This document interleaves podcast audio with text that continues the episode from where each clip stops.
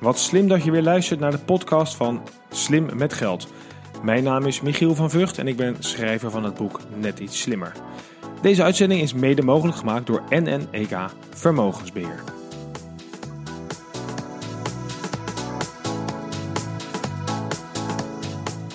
Vandaag bij mij aan tafel Denise Land. Denise is financial-life-planner en zij richt zich met name op trainingen voor werknemers om hen langdurig inzetbaar te laten zijn. Uh, Denise, vertel eens even, wat houdt dat precies in? Ja, werkgevers schakelen mij in om hun werknemers een training te geven. En die trainingen is erop gericht om inzetbaar te blijven. Vanwege de stijgende pensioenleeftijd wordt dat voor iedereen steeds belangrijker.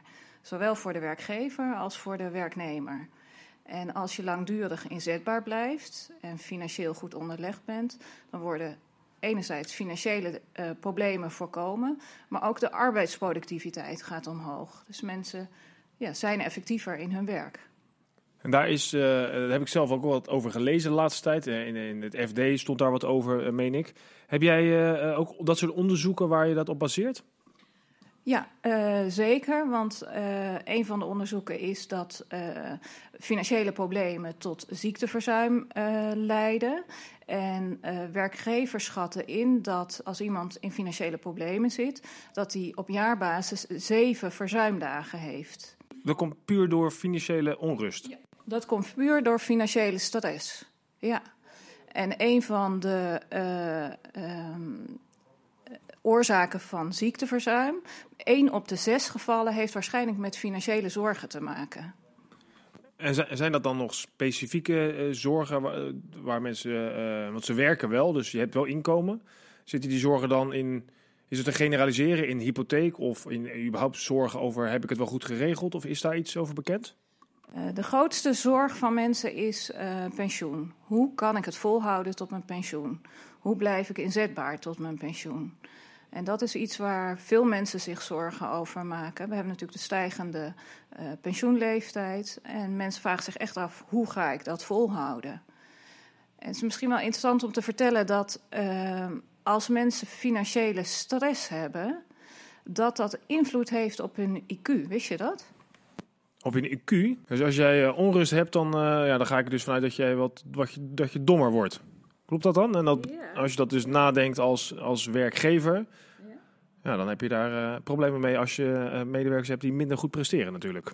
Ja, nou, als je ervan uitgaat dat gemiddelde, gemiddelde I Q honderd is en als je een I Q hebt van vijfentachtig, dan ben je verstandelijk gehandicapt. Nou, wat blijkt uit onderzoek? Dat als mensen financiële stress hebben, dat hun I Q dertien tot veertien punten kan dalen.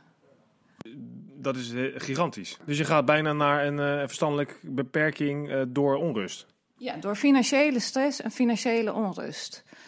Nou, stel je voor dat die werknemer uh, overdag uh, gewoon voor een deel minder inzetbaar is door die zorgen.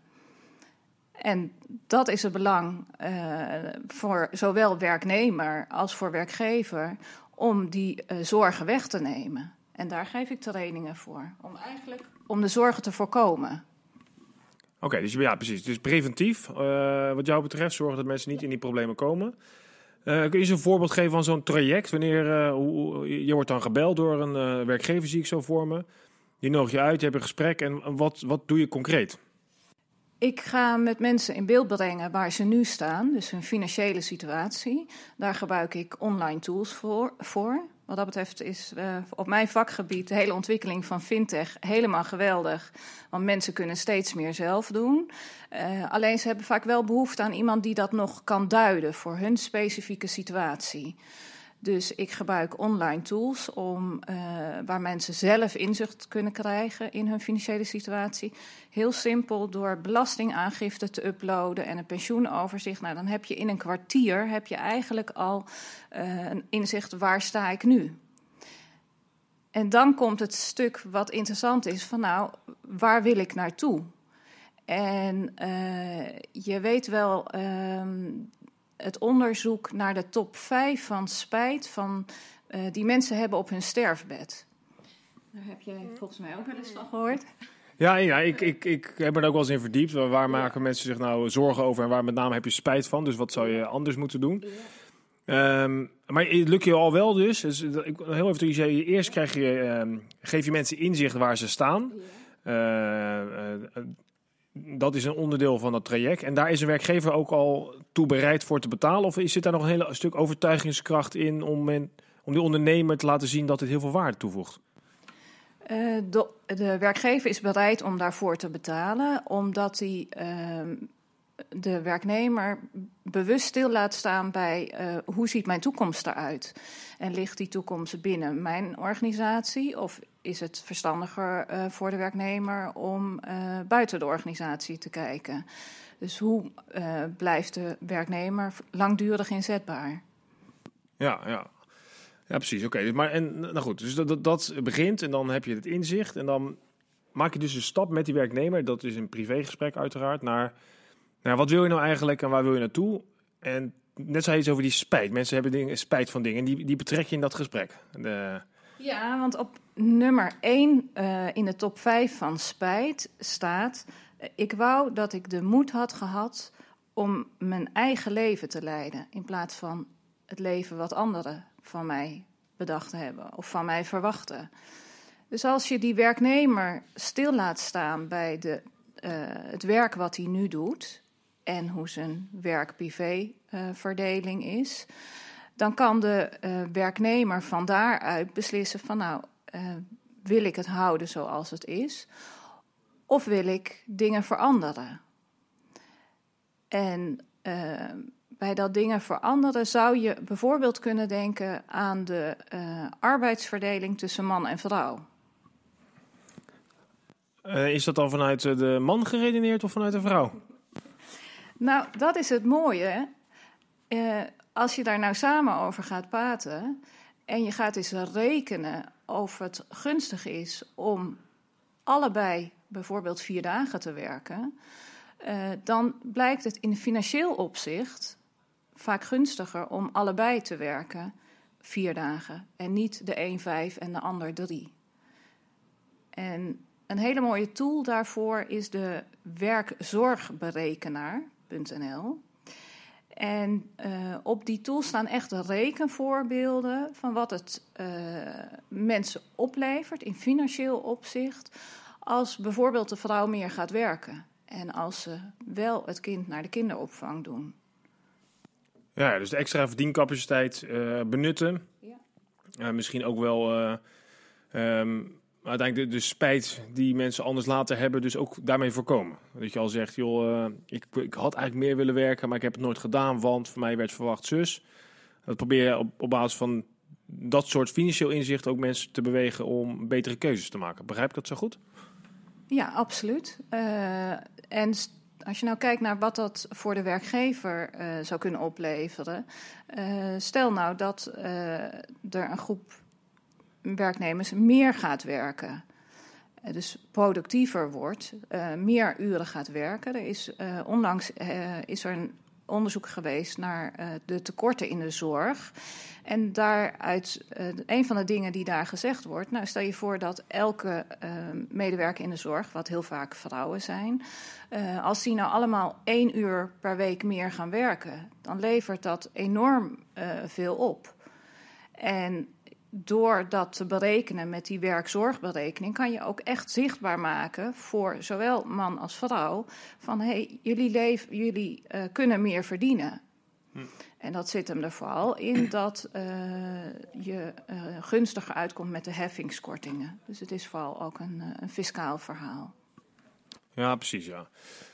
Maar ik zit nog even onder, onder wel... Um, dat spijt vind ik toch wel een interessant punt. Jij zegt het, het eerste grootste uh, spijtpunt, als ik het zo kan uitdrukken... is dat mensen denken, ja, ik heb het leven van iemand anders geleid. Liever had ik het zelf anders gedaan. Komt het nou niet voor dat mensen eigenlijk helemaal niet op een plek zitten op hun werk... Uh, ja, absoluut. En het is ook interessant om te zien dat uh, eigenlijk nu de uh, arbeidsmarkt weer aantrekt en uh, er meer mogelijkheden zijn, dat er steeds meer mensen van baan gaan veranderen. Dus sinds tweeduizend vijftien zie je gewoon weer meer o- mobiliteit op die arbeidsmarkt. Nou, daar kan je als werkgever je voordeel mee doen. Ja, uiteindelijk, natuurlijk, als je mensen hebt die gemotiveerd zijn, zullen ze het beter doen. Ja, ik kan me, ik, ik, ik vind zelf wel, ik vind het eigenlijk wel dapper van werkgevers die dit, die dit aandurven. Het is aan de ene kant heel erg goed voor, zich, voor het bedrijf, omdat je hebt mensen die je in het bedrijf krijgt die meer gecompeteerd zullen zijn en beter zullen werken en slimmer werken, want ze, het I Q zakt niet. Aan de andere kant is ook wel de kans aanwezig dat je natuurlijk mensen gaat verliezen, omdat ze erachter komen dat ze helemaal niet het leven leiden dat ze willen leiden. Um, heb, je, heb je daar ervaringen mee of voorbeelden van dat, dat, het, dat mensen rigoureuze beslissingen durven nemen door jouw advies? Nou, ik ben zelf niet zo van de rigoureuze beslissingen. uh, dus ik laat mensen wel vaak gewoon ja, goed overdenken van nou, wat, wat voor beslissingen neem je? En uh, de mensen die ik in de training heb, die zijn toch vaak op zoek naar een stukje zekerheid. Weten waar ze aan toe zijn.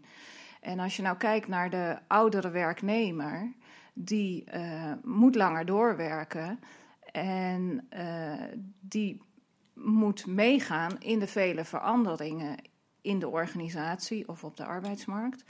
En hoe kan die dat doen? Nou, dat is, voor sommigen is dat door iets minder te gaan werken en uh, bijvoorbeeld aan een stukje deeltijd pensioen op te nemen. En daar een combinatie te maken en dus misschien iets minder werken, maar die uren dat hij aanwezig is, wel heel productief te zijn. En gewoon van betekenis te zijn voor de werkgever en voor de hele organisatie. Dus dat is hoe ik uh, met mensen daarover in gesprek ga. Ja, dus, en, uh, dus dat betekent vanuit financieel inzicht nadenken wat iemand wil, uh, met zijn carrière en zijn eigenlijk privéleven. Dus de balans ook thuis. Je had het over uh, misschien wat minder gaan werken uh, als, als van de ene partner en wat meer van de andere partner. Zijn er nog vervolgstappen of andere stappen die daarbij horen? Of is het dan, het, is het dan aan de aan mensen die je aan tafel hebt om het ook echt uit te voeren? Of zit er nog een stap extra bij bijvoorbeeld? Nou, ik zou nog één groep uh, eigenlijk even willen belichten. Dat is de grote groep die mantelzorg doet. Want het blijkt dat één op de acht werknemers, die heeft mantelzorgtaken. Dus dat is ook enorm veel. En dat gaat eigenlijk ook, uh, dat vraagt energie en tijd binnen, uh, binnen de werkweek vaak ook. Dus ook voor die groep zou je kunnen kijken van nou, hoe kan je dat nou, uh, hoe hou je dat vol? En uh, daar zitten dus ook financiële uh, aspecten aan. Nou, als vervolgens duidelijk is wat die werknemer voor keuzes wil maken, dan ga ik ze daar ook echt begeleiden uh, in die training om die stap te zetten. En dan maak ik het eigenlijk heel simpel. Ik maak een financieel plan op één A viertje. Gewoon opschrijven wat zijn voor jou nou de, uh, de actiepunten. Zodat mensen ook echt een, een handelingsperspectief hebben en uh, weten met welke drie financiële punten ze nou aan de slag moeten gaan, om uh, ja, eigenlijk beter te functioneren en hun werk-privé-balans uh, beter te krijgen. Dat klinkt natuurlijk super. Ik denk dat iedereen dat uh, um, eigenlijk wel gegund is. Het lijkt me ook doodeng aan de andere kant. Dat als je ineens een nieuw perspectief krijgt op een leven, wat je misschien idealiter voor je ziet, raken mensen niet zo verlamd door een, door Door ineens mogelijkheden die ze zien. Dat is best wel, hè, die rigoureuze wijzigingen waar je het over had. Hè, dat, dat zullen heel veel mensen lastig vinden. En dat gaat hier misschien wel spelen. Of zijn de, klap, de stapjes die je zit juist heel erg behapbaar en begeleiden ze in kleine stapjes naar de, de route die ze willen bewandelen? Um, het is spannend. En om die reden uh, begeleid ik mensen ook over een periode van een aantal maanden. Want dit is niet iets wat je even in één gesprekje, um, dat je mensen uh, een andere richting inzet. Maar juist door vanuit dat financieel plan op één A vier uh, de eerste stappen helder te hebben, om uh, uh, vervolgens van daaruit uh, de goede richting op te gaan en dat ook te begeleiden en te monitoren, breng je mensen echt in een proces en komen ze tot verandering. En heb je, hoe, hoe ben je nou hiertoe gekomen? Want heb je altijd al dit g- gedacht van nou, zo kan ik mensen het best helpen? Zit het, of heb je een moment gehad dat je dacht, ik moet het anders gaan doen, ik zie voorbeelden hoe het, hoe het helemaal verkeerd gaat? Of waar komt, waar komt deze drijf en passie, als ik je zo aankijk, vandaan? Um, Ik ben al sinds tweeduizend zes zelfstandig ondernemer. Daarvoor heb ik jaren in de bankwereld uh, gewerkt. En uh, een hele mooie vraag die ik in tweeduizend zes tegenkwam was de vraag: leef je om te werken of werk je om te leven? Nou, die vraag die, die fascineerde mij. Uh, en die, zo ben ik eens naar de wereld gaan kijken van, nou ja, Uh, wat voor voldoening halen mensen uit hun werk? Wat voor zorgen hebben mensen over hun werk? Waar besteden ze hun tijd en hun energie aan? Nou, dan is een hele mooie is om eens in je agenda te kijken. Waar besteed je tijd aan? Om eens naar je bankafschrift te kijken. Log eens in en kijk eens waar je geld blijft. Nou, waar, waar krijg je nou uh, energie van? Want zowel die agenda als die, uh, die bankrekening, die liegen niet. Die geven inzicht in waar jij je tijd aan geeft en je energie. En de vraag is, word je daar gelukkig van? Ja, want dat is natuurlijk ook nogal een stap. Hè? Dat je naast dat je uh, mensen zeggen, ja, daar zou ik, ik zou niet het willen leven willen leiden van iemand anders. Um, nu zeg je, ja, nu ga je dan laten eerst ook onderzoeken waar je je tijd en, en geld aan besteedt. Maar hoe, hoe krijg je eigenlijk mensen zover dat ze het leven voor zich zien wat ze zouden willen leiden? Want hoe kom je nou tot, tot wat je echt wil? Nou, daar heb ik een aantal hele mooie vragen voor. Uh, onder andere de vraag van: waarom is geld belangrijk voor jou? En dan komen mensen met allerlei uh, uh, antwoorden. En als je die vraag blijft herhalen, dan komen mensen eigenlijk tot, tot steeds diepere inzichten. En als ze voor zichzelf he- helder hebben waarom geld belangrijk voor hen is, dan kunnen ze vervolgens van daaruit ook hun financiële doelen formuleren en dat dan weer met hulp vertalen naar uh, een financieel actieplan. Ja, ja. Ah, ik, ik, dat is de methodiek van George Kinder, denk ik, hè, waar je op doelt. um, voor de luisteraars misschien volledig onbekend, maar een, een hele mooie methodiek om uh, achter inderdaad de diepere betekenis van geld te komen, zodat je het leven ook veel meer kunt leiden uh, en dat geld echt het middel is om dat leven te leiden. Um, Um, maar ik merk toch ook, en ik probeer mezelf heel erg bewust van te zijn, dat het wel heel erg lastig is, omdat we toch ook continu vergelijken. Dus als iemand in mijn omgeving een mooiere auto heeft, of een grotere vakantie, of een mooier uh, nou ja, dakkapel, of verzin maar iets, dan laat ik me daar misschien wel door leiden. Um, dus wat ik eigenlijk wil vragen, hoe, hoe gecommitteerd blijven mensen in jouw ervaring aan dat nieuwe plan van hun leven? Of, of is het heel moeilijk om gecommitteerd te blijven? Heb je daar een beeld bij? Nou, als, als mensen echt uh, helder hebben wat voor hen belangrijk is, dan kunnen ze zich daar ook aan committeren. Dan willen ze zich daar ook heel erg aan committeren, omdat ze gewoon zien van, hé, hey, dat brengt mij een stukje levensgeluk. Dus mijn ervaring is dat uh, die fase van helder krijgen wat geld voor je betekent, uh, dat die belangrijk is. En daarin is het ook wel goed om eens stil te staan uh, wat voor uh, ervaringen je in het verleden hebt opgedaan met geld. En um, nou ja, wat je vanuit je opvoeding hebt meegekregen. Dat soort vragen die, die hebben daar ook mee te maken. Ja, die, die, hebben, die hebben allemaal invloed op hoe je met geld omgaat en hoe je beslissingen daar, uh, daarom uh, trend neemt, denk ik. Ja. Heb je in jouw ervaring, want je doet dit al vanaf tweeduizend zes als zelfstandig ondernemer. Inmiddels begeleid je dus veel werknemers. Ja. Wat is nou de, heb je een overeenkomst? Ik zeg je, als je het eigenlijk terugbrengt, dan zie je toch dat de, het grosso modo de meeste mensen het liefst. Nou, mensen willen uh, een bijdrage leveren en die willen langdurig inzetbaar blijven. Die willen gewoon uh, meedraaien, meefunctioneren in de maatschappij. Dus Uh, als ze voor zichzelf een manier kunnen vinden om langdurig inzetbaar te blijven, dan uh, ontlenen mensen daar veel werkgeluk aan. En dat is, uh, dat is iets wat ik veel terugzie. Ja, dus het is helemaal niet per se heel erg hoogdravend. Het is meer nee. heel rustig op een goede plek zitten en het gevoel hebben dat je bijdraagt aan iets, iets, iets nou ja, wat je belangrijk vindt. Ja. Het is, het is natuurlijk een hele trend over wat is je passie en, en volg, uh, ja, ga daar, focus daarop.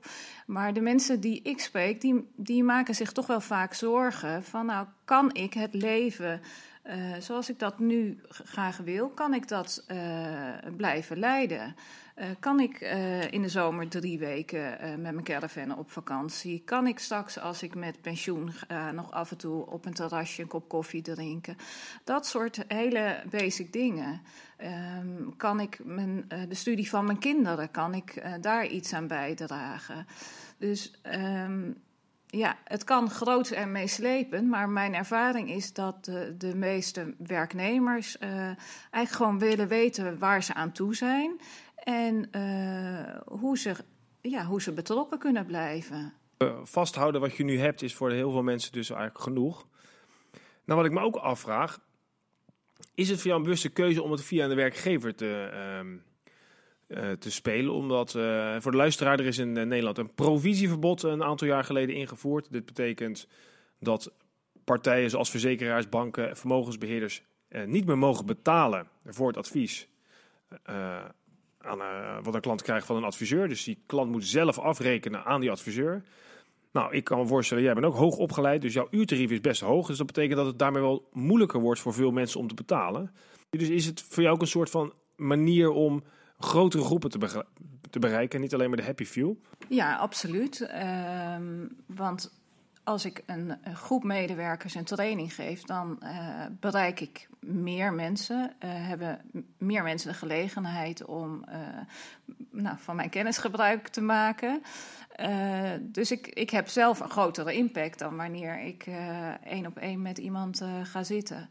Ik merk wel dat het soms toch wel nodig is om uh, één op één uh, even mensen uh, ja, op, dingen, op dingen te wijzigen.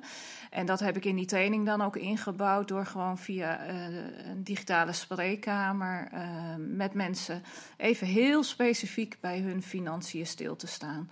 En doordat ik dat op die manier doe, uh, is het voor mij efficiënt en kan ik gewoon meer mensen begeleiden. Want dat is wel, nou ja, wat ik wil, is zoveel mogelijk mensen bereiken om uh, langdurig inzetbaar te blijven.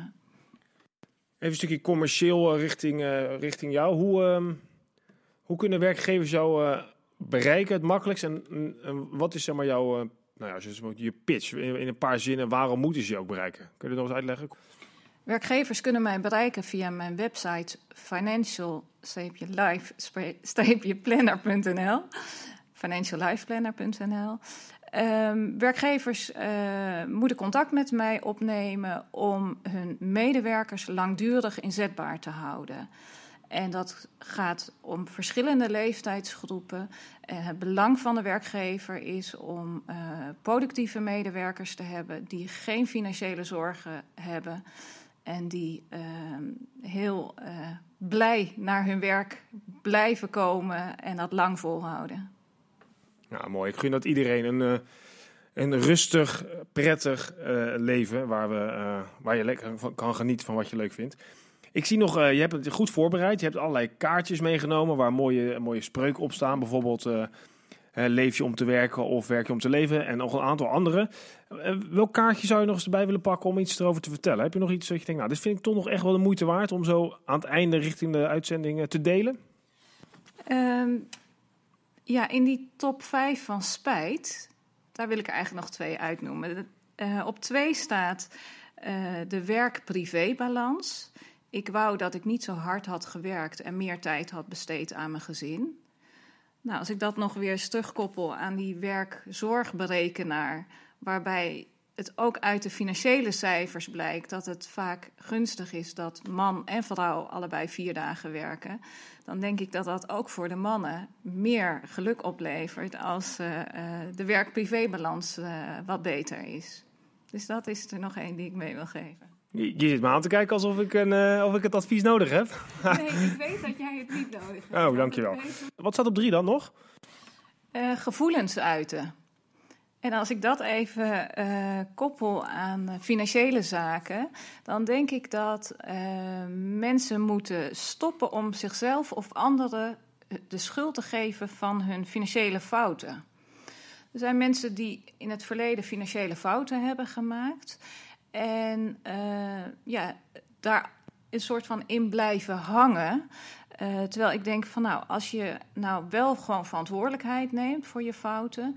Uh, als je weet uh, hoe je dingen wel kan doen en gewoon uh, in actie komt met een eenvoudig actieplan op één A vier. Maar zet die eerste stap en ga je financiën goed regelen, zodat je dat op lange termijn goed op orde hebt. Als ik het zo samenvat, komt het erop neer dat jij helpt heel graag werknemers naar een duurzame, langdurige inzetbaarheid. En dat doe je vanuit de gedachte dat mensen uh, terug moeten kijken op hun leven, waarbij ze een goed gevoel krijgen. En dat betekent geen spijt hebben over het leven leiden van iemand anders. Genoeg tijd met familie, uh, gezin en vrienden. En uh, het ook het durven toegeven van fouten en het uiten van gevoelens. Um, een heel waardevol beroep volgens mij, zoals je het hebt. Ik wens je daar heel veel succes mee. Um, als laatste vraag, heb jij nog een... een Nog iets dat je denkt, nou, dit wil ik, uh, een tip, een idee, uh, ik, ik geef nog iets mee. Vraag jezelf ook continu af, hoe kan ik op een leuke manier langdurig inzetbaar blijven? Hoe hou ik plezier in mijn werk en ga ik dat uh, tot mijn zeventigste volhouden? Dus durf jezelf vragen te stellen, mooi. Nou, Denise Land van Financial... live planner punt n l. Hartelijk dank voor jouw bijdrage. Ik vond het heel, uh, heel interessant. Ik ga zeker die, uh, die drie vragen ook weer eens bij mezelf neerleggen vanavond. Het is vandaag vrijdag als we dit opnemen, dus dat geeft me onder genot van een drankje uh, genoeg tijd. Dankjewel. En uh, beste luisteraar, ik wijs jullie graag nog even op uh, mijn website michiel van vugt punt com. En ik wens jullie allemaal een hele goede dag.